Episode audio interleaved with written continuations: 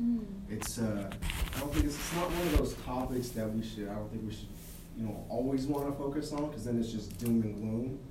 But it's something that we have to look at and we have to talk about and we have to discuss because it's all throughout the Bible, and um, and especially as it relates to the forerunner calling, the forerunner message. Um, before, you know, part of that message is the coming judgments of the Lord. Um, so tonight, what's on my heart is really talk about two things. Yes, the coming judgments of the Lord, the end time judgments of the Lord, which is not on, uh, not against believers or the body of Christ or the church, um, but is actually directed towards the Antichrist and his army and those who end up taking the mark of the beast.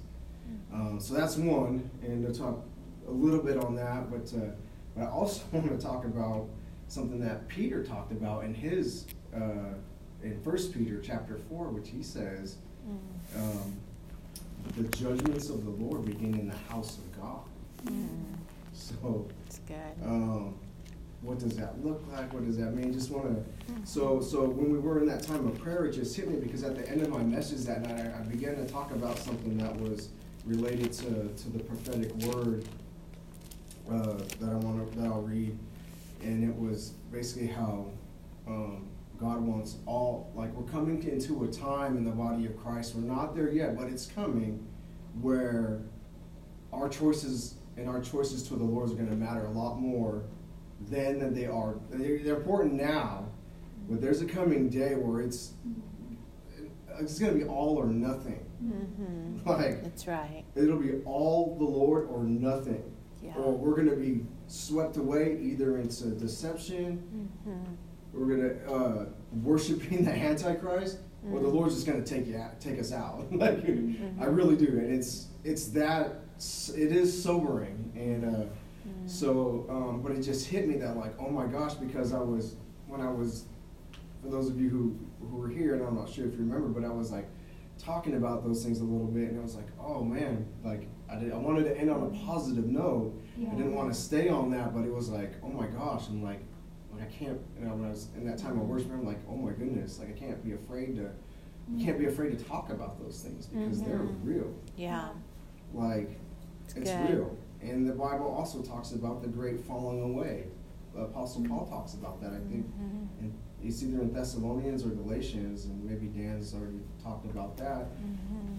But, anyways, uh, I was gonna, and that's already taking place. I there's personal people and that both myself, Nori, and my family knows that have walked strong with the Lord, and now they're just completely the whole opposite. Yeah. But uh, yeah. so it's uh, anyways. Yeah. Well, let's just so I'm happy we're laughing first. So you know, that the Lord was preparing our hearts. But, uh, mm-hmm. but we won't, but it'll be good. But, uh, so I'm going to be throwing some stuff out there for you guys to chew on. And you guys to, to take to yourselves and, and, and, and take to the Lord. You know, if something resonates with your heart, mm-hmm. latch on to those things. Whether it's my teaching or whoever's teaching, you know, latch on to those things. Is if, if, if it's things you haven't heard before, you're unsure of, bring those things to the Lord and ask God, show me. You know, like don't just take our word for it. Mm-hmm. Take the mm-hmm. Bible's word for it. Take the Holy Spirit's witness in your spirit for it. Yeah. That's what. That's one of the things I I, I loved mm-hmm. when I was in the night watch because because uh, some of the things that I would hear Mike Bickle say. Maybe it was my first time ever hearing it. Maybe not anything new to the church as far as church history goes, but new to my ears. And then I would hear somebody not even related to Mike Bickle say the same thing. I was like, oh my goodness. Like this is for real. Like, mm-hmm. anyways. Yeah. So, I'm gonna read my introduction, and then I'm gonna read a prophecy. Um, so, um, God is raising up forerunners like John the Baptist, who who will prepare the way of the Lord's second coming, just like John the Baptist prepared the way for his first. Um, forerunners from all over the globe will prepare people for the greatest time in history. Uh, the second coming of Christ and all the activities that will be taking place at that time.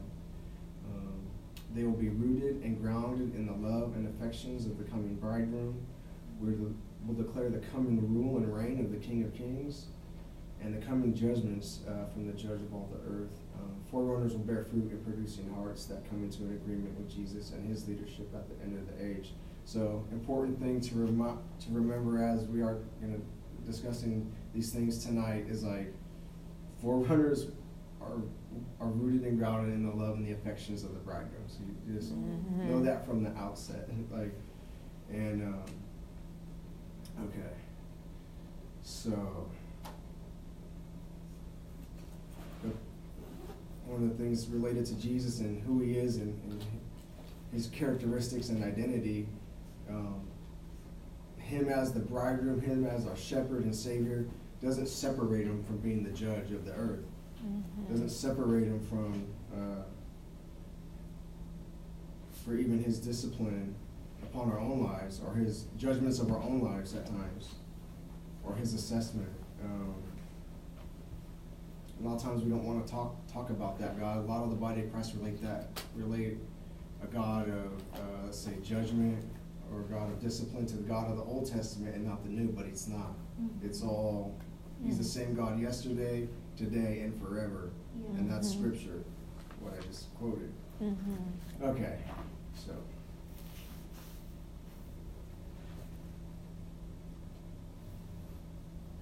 So this is the prophecy I'm going to read. It's just a very small portion of it, but it's from actually from IHOP Kansas City's Blueprint Prophecy, mm. and it's a um, yeah, just a short part of it. And that was uh, if you go into their prophetic history, um, you can find it on YouTube. It's uh, like one of the there's like 10, 10 teachings on it. It's one of the latter ones. But Mike Bickle goes talks about it a lot. It's actually quite uh, intriguing and like awesome how they got this word and, and what it meant, what it means to the House of Prayer in Kansas City, and also what it means to us here too. Because if you didn't know, mm-hmm. like we share the same spiritual DNA mm-hmm. as IHOP Kansas City. Mm-hmm. Like this is a forerunner, praying, end times, bridegroom ministry. Like same spiritual DNA, mm-hmm. like hands down. Mm-hmm. And so, if this resonates with you, receive it. um, so it says, so here is part of the prophetic word that they got. Um, and just a little bit of the backstory is like Mike Bickle got a word that they would receive this thing called the blueprint prophecy. They didn't know how it would come.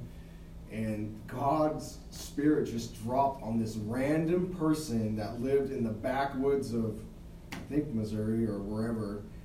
And the guy's not even a, a prophet, but the spirit of the Lord falls on him and he has this writes this whole prophetic word mm-hmm. and god tells him give this to mike bickle he'll understand what it is and he titled it like the blueprint prophecy and prior to that god told him "You're going to receive the blueprint prophecy mm-hmm. and so one day this prophecy shows up.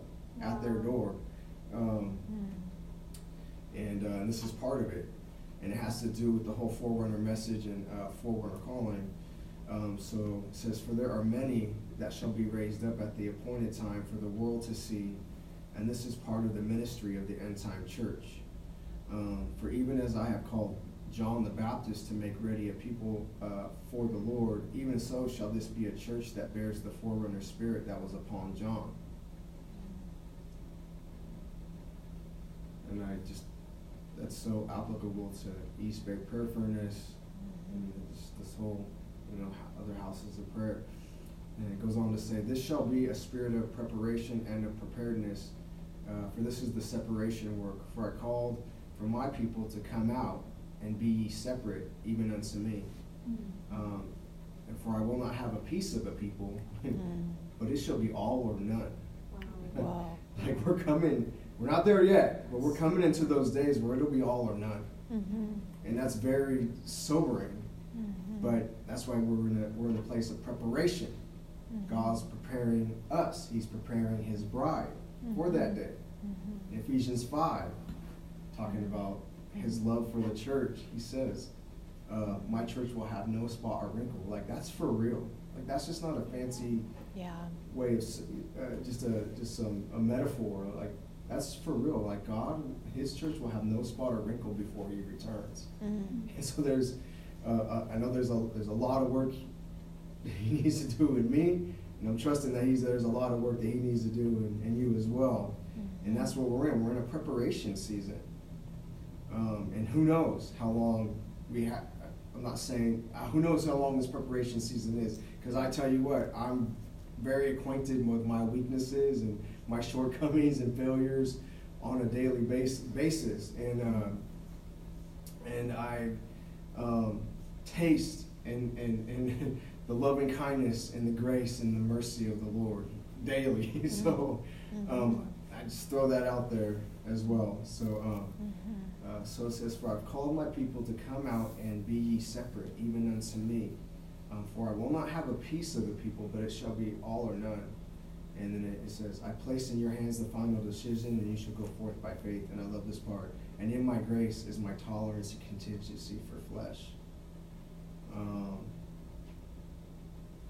so he will prepare us. And it reminds me of a, another prophetic word that I, I heard recently um, by a prophetic minister uh, by the name of Bob, Bobby Conner. I mean, you know who he is. A well established prophetic minister. You can find Mm-hmm. so many of his teachings on YouTube. He's like, I think he's 80, almost 80 years old now, and he like preaches like five times a week. Like he's like, anyways, amazing stories, amazing encounters with God. And one of the things I just want to throw this kind of stuff out there for you guys tonight. One of the things he said, like this is like five five years ago, but he said, uh, the Lord told him, "Tell my people that I detest." Um, multitasking when you, when they when they're seeking me. Tell my people. Wow. And the point was, and he also had uh, Jeremiah 29, uh, a verse from Jeremiah 29 in this thing where it says, uh, "They will seek and find me when they seek me with all their hearts." And the point was, Mm. like, I mean, just think about that. Like God detests when I'm multitasking and I'm trying to seek His face when I'm Mm. worshiping and seeking Him and I sneak text on my phone or whatever the distraction could be. Like Mm. you could, you know, that came from Bobby Conner, so you could, you know, take that how you want or receive it or not. But, uh, but the point was like we won't be able to touch the heart of God as much as we want when we're distracted. That was the heart. That was the heart of what he was saying. Mm. What was the verse? What's that? What was the verse? It's in Jeremiah 29. It's after. I want to say it's after verse 11. You know, Mhm. uh, for I know the plans I have for you. To, and it says that they will seek and find me when they seek me with all their heart. Mhm. So, again, the point of him saying that was like just not going to touch the heart of God when we're distracted. And Mm. um, I was just like, wow. And my, my thing I want to throw out also to you guys is, do we know God like that? Mm. Do we know God who detests our distractions when we're saying we're seeking Him? Mm. Like, do we? Do we know God like that? Yeah. Mm. Right? I'm afraid I, I don't think we do. Like, honestly. Mhm. We know him as the loving father that he is, the bridegroom or heavenly husband, whatever, whatever you want to call it, or Mhm. savior or shepherd. I don't know that we know God as much as we think we do. Mhm. Like, so I just love, I just, when I hear Bobby Conner saying something like that, I just receive it. I just believe that God spoke through him, and that's probably true. Mm. Like, anyways, I'm trying to think of the other other thing he said after that, but I can't. But you could look it up. YouTube, Bobby Conner, God detests multitasking, and you'll find the five minute thing that he says on that. And it's Damn. like, I, sometimes I'm afraid like some people can't handle Yeah. the hard words from the Lord. Mhm. Uh, Bobby Conner, one of the things I love about him, he's a Texas redneck by his own admission Mhm. and he's a before he got saved he was a rough and tough dude so he can he tells these things how god god doesn't speak to everybody the same way. He might Mhm. chastise and rebuke or discipline you a different way that he disciplines me or him but i, lo- I love and i'm just going to refer back to him because i feel the lord on this uh, in one of his teachings the lord told him to study the song of solomon and he told him he's just his his interactions with the lord are funny and it's humorous. But he, he tells him i don't get anything out of that book. And the lord tells him well you don't know nothing about kissing and he's like, what? Because like the first verse in the Song of Solomon is "Kiss me with the kisses of your word." Yeah. Yeah. so it was, anyways. He goes into this whole thing, and so he ends up studying the Song of Solomon, and his heart gets rocked. You know what I mean? But anyways, I love it. so it's just so. Uh, yeah, where do I go from there? But it's just it's just funny. It's, you got to listen to it. You can YouTube that too. Bobby Conner's Song of Solomon. but he has several encounters where he's like, God tells him, to, he's like, God, I don't want to do that.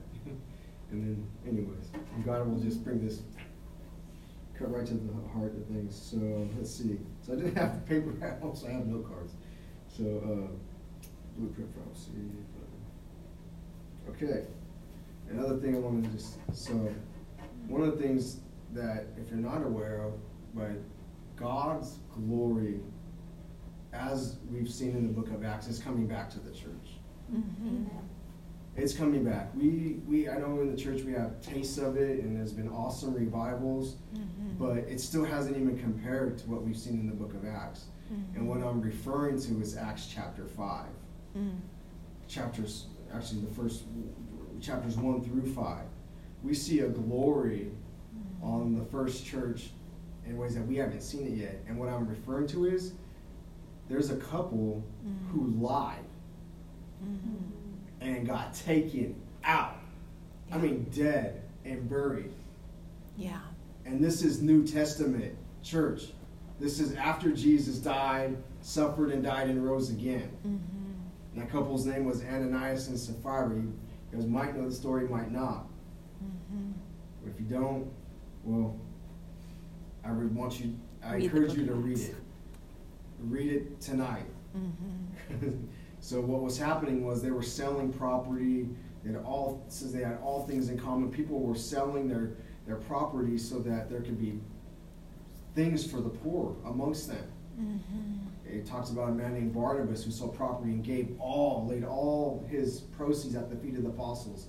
Well, this couple, Ananias and Sapphira, sold some property, they kept some of the money back from themselves, but told the apostles that they gave all. Mm-hmm. And the husband was the first one accountable, struck dead.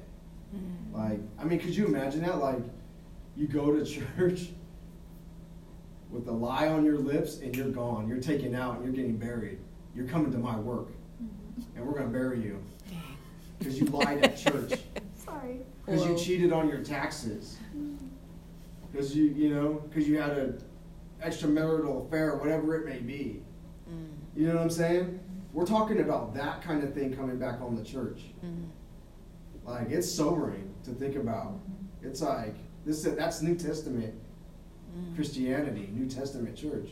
Mm. This is the kind of things God's preparing us for, and this is the kind of place He's made prayer for us, where you get prepared for those Mhm. kinds of things. Mm. Like I love that you guys are doing an internship. I'm honestly like I'm. Uh, Mm. It just touches my heart because I know I've been in those kinds of seasons that you're in where you get to come and have extended time here and receive teachings and cherish cherish this internship, cherish this time, Mhm. um, because you never know how long it'll uh, it'll be, um, Mhm. and and where God moves you on from here or whatnot. And so, uh, but Mhm. cherish it and get get in here as much as you can because this is a season for you guys and. Um, yeah. Anyways, and uh, and let let's the swirl the prophetic swirls keep coming. Woo. Um, okay, so Ananias and Sapphira fell under the judgment of the Lord, taken out. He lied first, and and she his wife knew about the lie, and she comes in, and the apostle Paul puts her to the test: Is she going to tell the truth or lie? And he says, and she lied, and boom, taken out, buried. Mm. And uh, I want to say this. I'm going to throw this out to you guys. Out to you guys. That God is not opposed and is completely just in taking people out. Mm. I'm talking about like Mhm. I don't I don't know a soft way to say it, but for taking somebody's life. Completely just. Mm. Like who's going to argue with God and say, God, you weren't just and you were wrong towards Ananias and Sapphira. No, that's a humanistic spirit. Mhm. Like, oh, they could have. Why couldn't you done it a different way where Mhm. they repented and forgave? No, there was such a glory on the church at that time where people were putting people out on the street to get healed just so uh, by Peter's shadow. Mhm. Mm. We haven't seen that in what two thousand years. Not that we haven't seen awesome miracles, but we haven't seen somebody's shadow healing. Maybe there are testimonies out there where that's happening, but I haven't heard any. Mhm. You know what I'm saying? Like we're talking about that kind of glory. And so it makes me think about other chapters in the in the Bible. Look at Exodus. Mm-hmm. Exodus chapter 3, Moses encounters the Lord at the burning bush. That was the pre incarnate Christ at the burning bush. Mm-hmm. He gets his call and commission Mm-hmm. to go forward, to go forth, and this reminds the other thing that Bobby Conner spoke. Uh, um, so if I get past Moses, bring me back to what I, that Bobby Conner thing. So he gets his call and commission to go to go deliver the people, to Mhm. deliver the people out of Egypt. In the very next chapter, God's going to take his life because he didn't circumcise his son. Wow.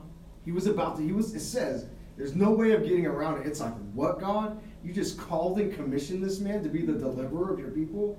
And because he didn't circumcise his son, that was disobedience.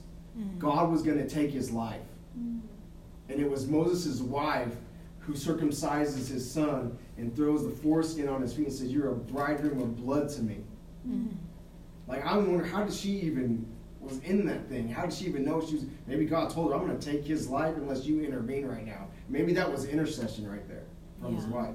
Yeah. God was going to take him out, deliverer of Israel. Okay, look, he had a praying wife. Yeah. Let's say it like that. Dang. Really? And I think about, and this isn't all the examples in the Bible, just ones I can think about. Uzzah. Mhm. David's bringing the ark of God into the city of Jerusalem. They didn't do it the proper way the first time. Levites had to carry the ark on poles.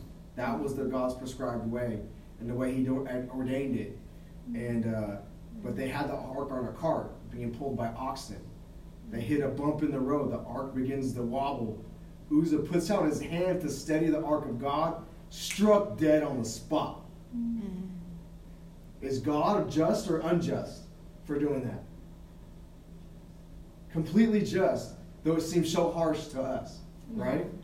It does. I'm like, God, that is so harsh. Even David was distraught, discouraged, frustrated, angry, and scared of the Lord that day. Mhm. Because when he's like, what the heck just happened? I mean, it was a full on procession from Kiriath Jearim to Jerusalem. I mean, singers, musicians, they had the worship, you know, it was full on. Generals, leaders of the army. This was a big deal. Mhm. Big celebration. Boom, struck dead. Luckily, God, how the ark goes to Obed Edom's house, and God encourages David because Obed Edom begins to be blessed, and David begins to whispers, God's blessing Obed Edom because this ark. I feel like God did that on purpose. It gave David courage. Okay, how do we do this? So I, he sought the Lord, he sought the word. Oh, we need to do this the right way. The ark comes in, Psalms 132, you know. Ark comes into Jerusalem, uh, to its resting place. She, uh, or not to its, not to the temple, but to the tent of David, tabernacle of David. So, anyways, there's Uzzah. Um, I want to talk about a Bob Jones story that you could also find on the on the intranet, on the internet, on the world, Wi- on the on YouTube.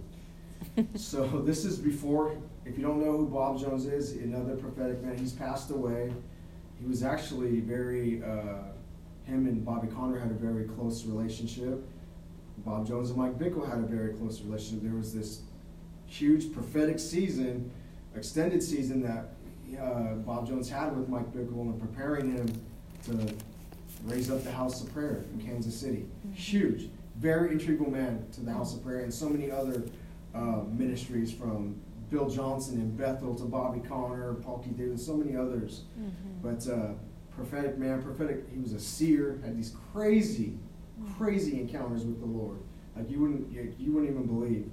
Um, and so, and so, but before he was connected with Mike Bickle, he was a minister at this other church in the in the Midwest, and there was a group of youth leaders that were pushing the envelope on stuff, stuff, and pushing the fence on some stuff.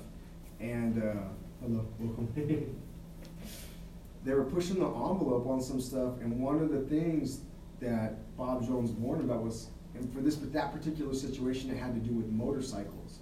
Mhm. They just, and Bob Jones gave them a warning. Hey, um, it wasn't just motorcycles, but that was one of the things. Like, like this, he gave them a warning from the Lord. Like, you need to stay away from some of the wild stuff you're doing. And one of the wild things, not that riding motorcycles is about, but for that group of people, whatever they were doing on these motorcycles, it was a danger and detriment to their lives.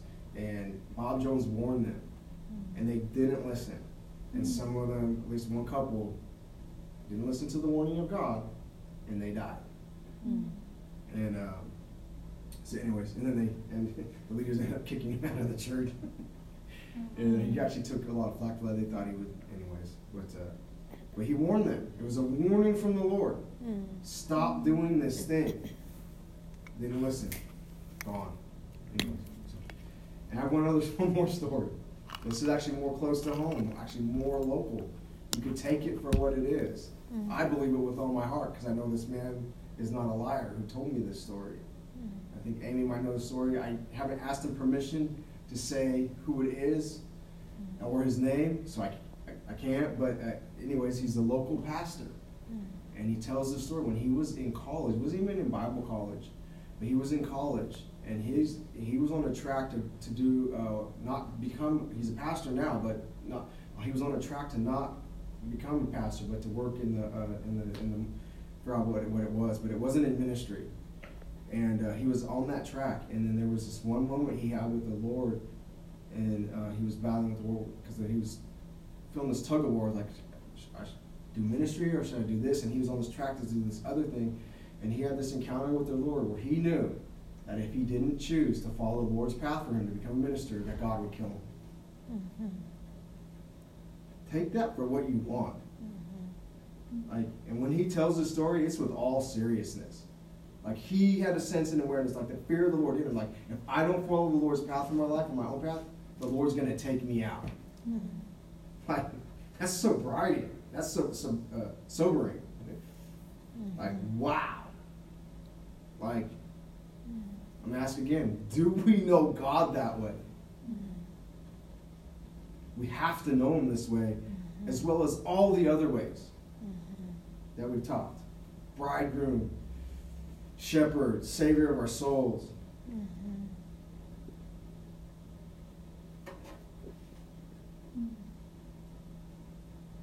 Anyways.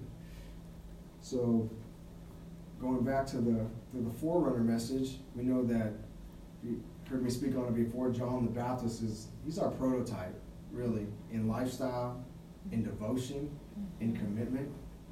One of the things I love about John is that he wore that garments of camel hair, and it was purpose purposely uncomfortable. Mhm. And that's a form of a fast. Sometimes when we fast food, when we give up something for the Lord, it can be uncomfortable. Mhm. And that actually encourages me to fast. Mhm. Because I was like, okay, yes, be uncomfortable for a while. Mhm. Put the sweets away for a while, or whatever it is. Let that rub against your soul so you get something deeper in the Lord. He wore that on purpose. He ate locusts and uh, wild honey on purpose. Mhm. No one gave him a forerunner manual. This is what you should do Mhm. as the forerunner of the Messiah. He made like choices, Mhm. like life choices and lifestyle choices to live a fasted, what we would call a fasted lifestyle. And, and it was purposely on. So that whole thing with the camels, uh, that gives me courage to fast. It gives me courage to give up something for a little while. And uh, anyways, but John the Baptist, something, some things we don't always talk about with him, especially um, and related to being a forerunner, is he wasn't he wasn't afraid actually to talk about the judgments of the Lord. Actually, he spoke very frank about it. Mhm. As a matter of fact, when he, he says, he's te- the people are asking him, you know, who you are, he's all, he tells them, he's all, I'm not Elijah, I'm not the prophet, I'm the voice one, uh, voice one calling in the wilderness, Isaiah 40. And he says, hey, I, I, I baptize you with water, but there's coming one greater than I. It's talking about Jesus. And even in one passage, I think in John, he says, he's even amongst you right now. Mhm. Some of this is my paraphrase. Uh, but he will baptize you with the Holy Spirit and with fire. Mhm. Okay? Now, yes, we can, there's, I like how Amy says it, there's layers of revelation to the scriptures, and there really is. Mhm. So, yes, we can interpret that fire as, and it's very appropriate as in a spiritual way. But I tell you, if you ask God to baptize you with fire, don't be surprised if some things start springing up in your heart that you might not have been aware of. And it's not the devil messing with poking at you. It's the Lord answering your prayer for the baptism of fire. Whoa. Because we know in the scripture, he says he's all, all consuming fire. Mm. And guess what? In our lives, he wants everything. It's good. And in our lives, he will shake everything that can be shaken so that we are ready on that day. Mm-hmm.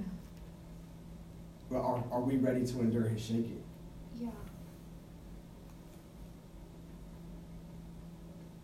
Sometimes it might not look like what you want. Oh yeah, baptize me with fire. Yeah, ooh, ooh, ooh, yeah. Or you also, it might come, that baptism of fire might come in a different way than you might expect. It's good. Come on. Amen. Yeah. That's right. So, be careful what you pray, but pray for the baptism of fire. Mhm. But anyways, but in that passage, he's not necessarily speaking on the spiritual way for believers. He's talking about the baptism of fire in the lake of hell for non-believers. Mm. Because following that, he says in one of the gospels, talking about Jesus, his winnowing fork is in his hand, Mm. and he's ready to thresh out the wheat from the chaff, Mm. and the chaff will burn with unquenchable fire. Mm. That's John the Baptist, the bright and shining lamp in the wilderness. Mhm. Jesus said he was a bright and shining lamp, the greatest man born of a woman. There's another passage where the religious leaders are coming to him. He says, Brood of vipers, who warned you to flee from the wrath to come? Because they weren't coming out there, these particular, this, uh, not all of them, but most of them, Sadducees and the Pharisees, they weren't coming out to be baptized by him. They were coming out to interrogate and question, who are you? Who gives you the right to do this? Mhm. kind of thing. He says, Who warned you, you brood of vipers? Who warned you to flee the wrath to come? The axe is already laid at the root. Bear fruit and keep in repentance. And he goes on, you know, like, I've never preached on John the Baptist that way. And he's the forerunner. You know, the forerunner of forerunners. We got to know him in this way. We got to know the Lord in this way. And not be afraid to talk about it. And not be afraid to discuss it. We have to. Mm.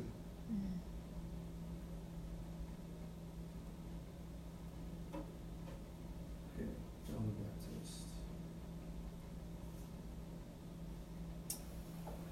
First Peter 4, 17 through 18. Someone want to read it? This is Peter talking about it. You could encourage you to read it in context, in context in your own time, but just read what Peter talks about. He's talking about the judgments of the Lord, not only on the nations, but he talks about they begin in the house of God. Mhm. I got it. For the time has come for judgment to begin at the house of God. And if it begins with us first, what will the end of those who do not obey the gospel of God? Now, if the righteous one is scarcely saved, where will the ungodly and the sinner appear? Nice. Can you read that again? That's Yeah. good. For the time has come for judgment to begin at the house of God. And if it begins with us first, what will be the end of those who do not obey the gospel of God? Now, and then it's a quote If the righteous one is scarcely saved, where will the ungodly and the sinner appear? Unquote. So it's, he's probably quoting, Old Testament yeah, passage. probably an Old Testament passage. I'm looking for it.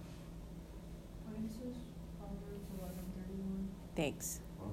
It's really small font for my eyes. So think about that. We know mm-hmm. from Scripture that judgment's coming on the nations and upon the Antichrist and his army. But if it, but where does it begin? In the house of God 1st He's going to shake everything that can be shaken. Mm-hmm. Um, I want to turn our attention to Revelations chapter 2, verses 3. This is God, the Lord, the Lord. This is, again, New Testament, words in red, Jesus' words, Mhm. addressing the churches. Five out of the seven get a warning, some get a rebuke, they get an admonishment to turn and repent. And and there's consequence, there's rewards if they do, excellent, awesome rewards if they do, probably more than they deserve. And there's judgment to come if they're not, if they don't. Uh, we won't read them all, but first one was Ephesus. Tells them, come back to your first love. He addresses, I think, a few other things too. But if they didn't turn, he says, I'm going to remove your lampstand. You're shut down as a church. Your light as a lampstand snuffed out. God's not opposed to closing church church doors, shutting things down if things aren't right. Right? Is this okay? Is this good stuff? Is this okay? That's what makes it roll good. Yeah. Okay. So good, Jay. Keep going. Uh, Church of Pergamos was the next one. Which one did we get there? And some of them had some really big compromises going on in there that had that had to be addressed.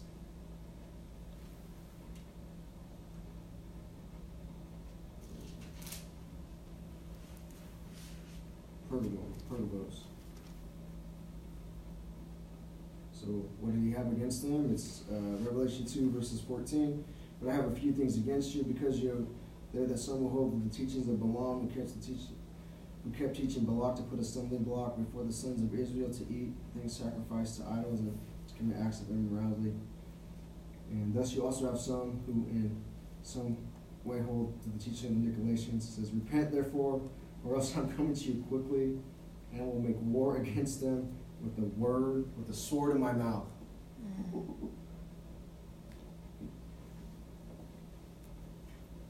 That's a judgment of the Lord uh, upon that church, upon some of, some of those church if they don't repent.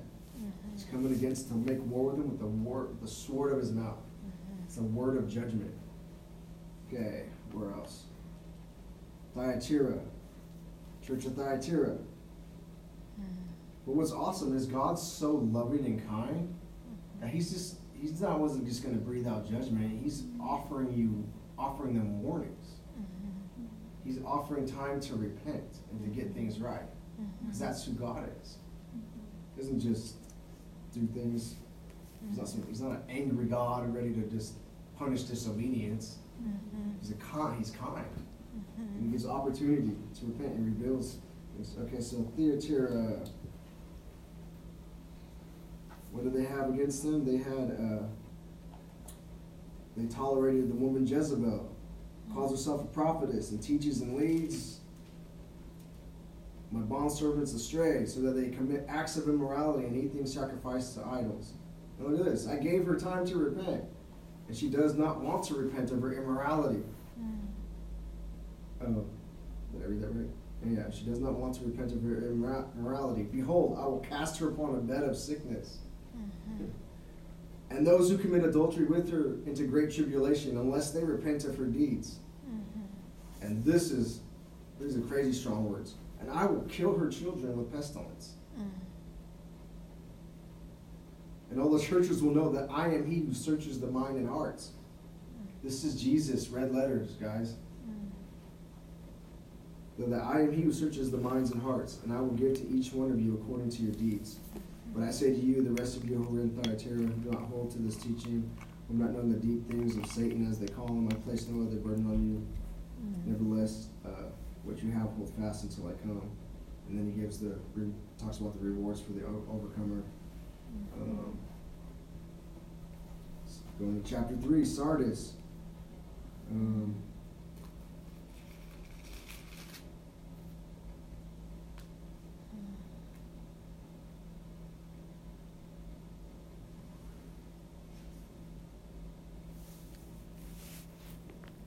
Let's see, to the church in Sardis, right. He who has the seven spirits of God and the seven stars says this I know your deeds, that you have a name, that you are alive, but you are dead. Wake up and strengthen the things that remain, which are about to die, for I have not found your deeds completed in the sight of my God. Remember, therefore, what you have received and heard, and keep it and repent. If, if therefore you will not wake up, mm. oh, wake up, I will come like a thief, and you will not know what hour I will come upon you. Anyways, so actually the Lord rebuked me in Bible college with that. With I did a paper on the on the Church of Sardis, and at that time I didn't I I didn't fully wasn't mature enough to really understand what he was saying, and I didn't fully obey. Mm. And uh, anyways, um, but it was it was a funny way in which he did that. But that brings me back to Bobby Conner 'cause I forgot the other thing he said. That's a part of that thing where. He did the Lord detests uh, um, or multitasking when we're seeking Him was that uh, partial obe- obedience is cloaked rebellion. Is what the other thing he said on that. Mm. Partial obedience is cloaked rebellion.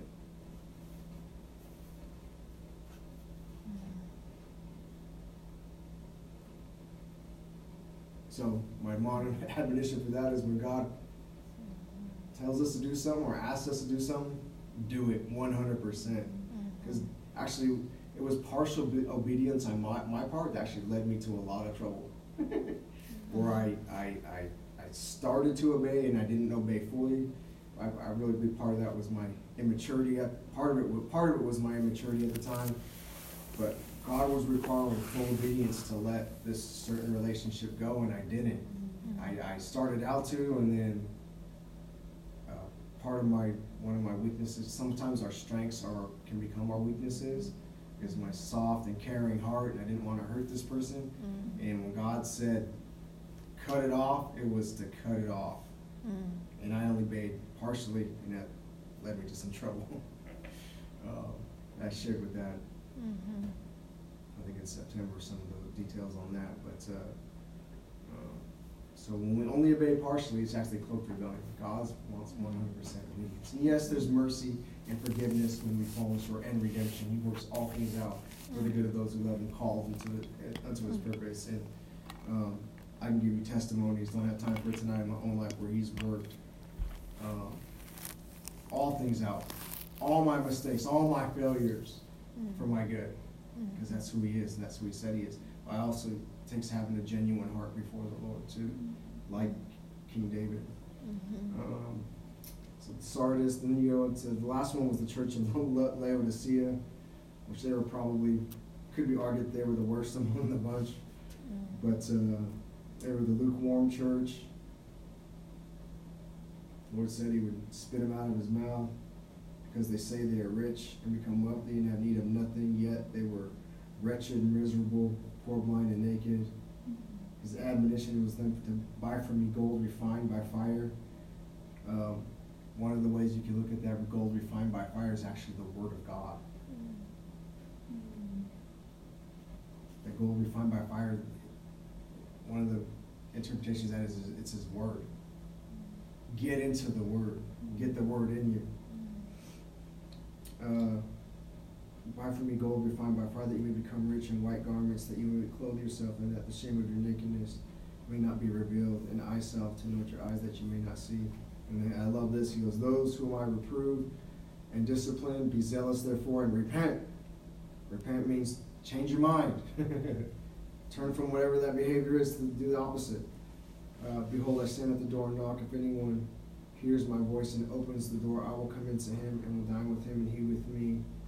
Um, and, uh, and a lot of evangelists use that for evangelism, which is fine. That's a, it's a, it's appropriate to do that. But verse twenty is God's knocking on the door of the heart of the church, of His people. Open up to me, and I will come and dine with you. We'll have table fellowship together. We'll share a meal together. I'll tell you things. Anyway, then he goes on to the rewards. So in the book of Hebrews, it says, like it's a fearful thing to fall into the hands of the living God, Mhm. and it can be. It really can. Um, uh, what else I got. So, how much time do I have? I have a few more minutes. Give me five more minutes. You guys got five more minutes? So I'm gonna transition from the church to. To what Mike Bickles says calls it Jesus in red. Mm. And on that prophetic history, he's got a whole message on how God told him, "Yes, you you you preach on the Jesus in white, but what about the Jesus in red? and I heard Mike Riddle say this several times. He doesn't like to preach on the Jesus in red because it's. Do you know what Jesus in red is? I have no idea what Jesus thinks. Jesus in red, talking about his garments, his clothing. Wait, wait, I didn't hear what you said.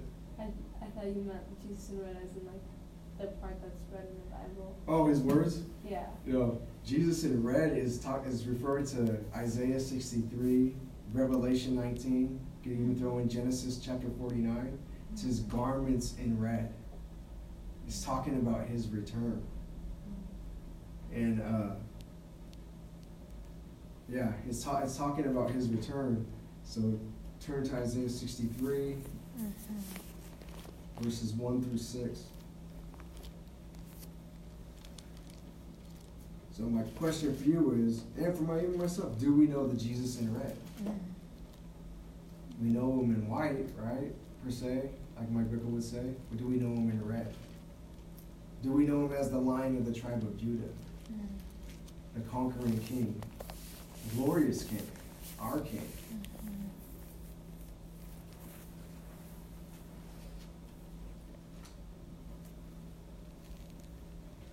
we know him as the lamb or do we know him as the lion? Mm-hmm. It's a glorious picture. It actually should, I really should give us all hope. Mm-hmm. Like, because he's coming, he's coming back to a persecuted church mm-hmm. and a persecuted Israel. Like Israel's going to be surrounded. The church is going to be persecuted. And he's coming back to the church that's praying and the church that's singing love songs to him in the midst of all the end time stuff. You catch that? He's coming back to a church that's singing, a church that's praying, a church that's waiting, a church without spot or wrinkle. He's coming back to for his bride. It's very explicit in the in Revelation, book of Revelation, the last chapter. It's the spirit and the bride who say, What? Come. The, the Holy Spirit and the bride of Christ who say, Come, return. You even go Song of Solomon's 8 is like the companion passage to that. Mm-hmm. Let me hear your voice, my beloved. Come, my beloved. Come. Come and, and rule and reign upon the hills. Come conquering. He's coming back to songs and a bride that's waiting, full of hope, mm. in the midst of tribulation, persecution, mm. of a, of a- of a real person called the Antichrist that's mm. given power, even power over the saints. And he has an army, and he's bent on conquering the world and exterminating Christians and Jews.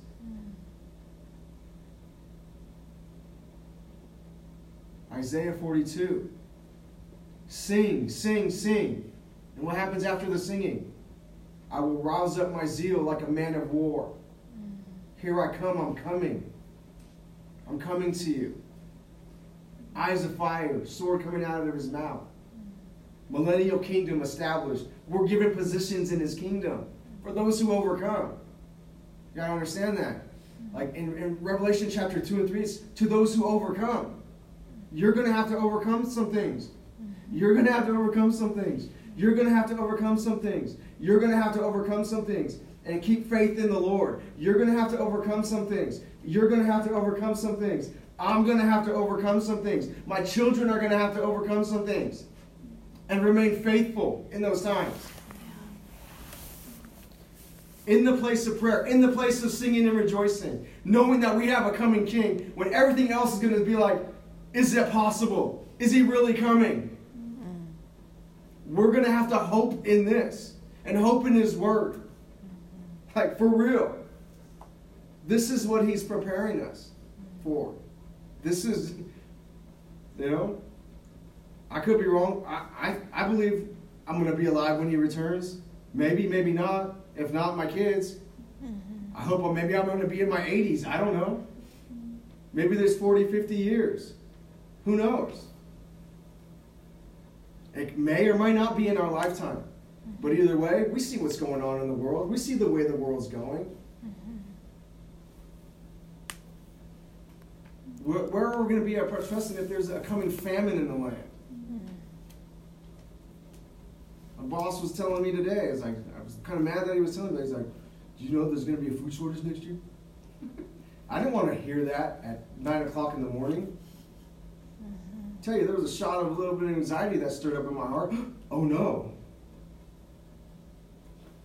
Shelves might be a little empty in our, it's hard to imagine in America our shelves being empty. But there's a certain thing going on with the farm, whatever. I, I don't know. Take it for what it is. I haven't done my own research on it, but there could be. Mm-hmm. Never thought I would see empty shelves ever in America. And then COVID hits.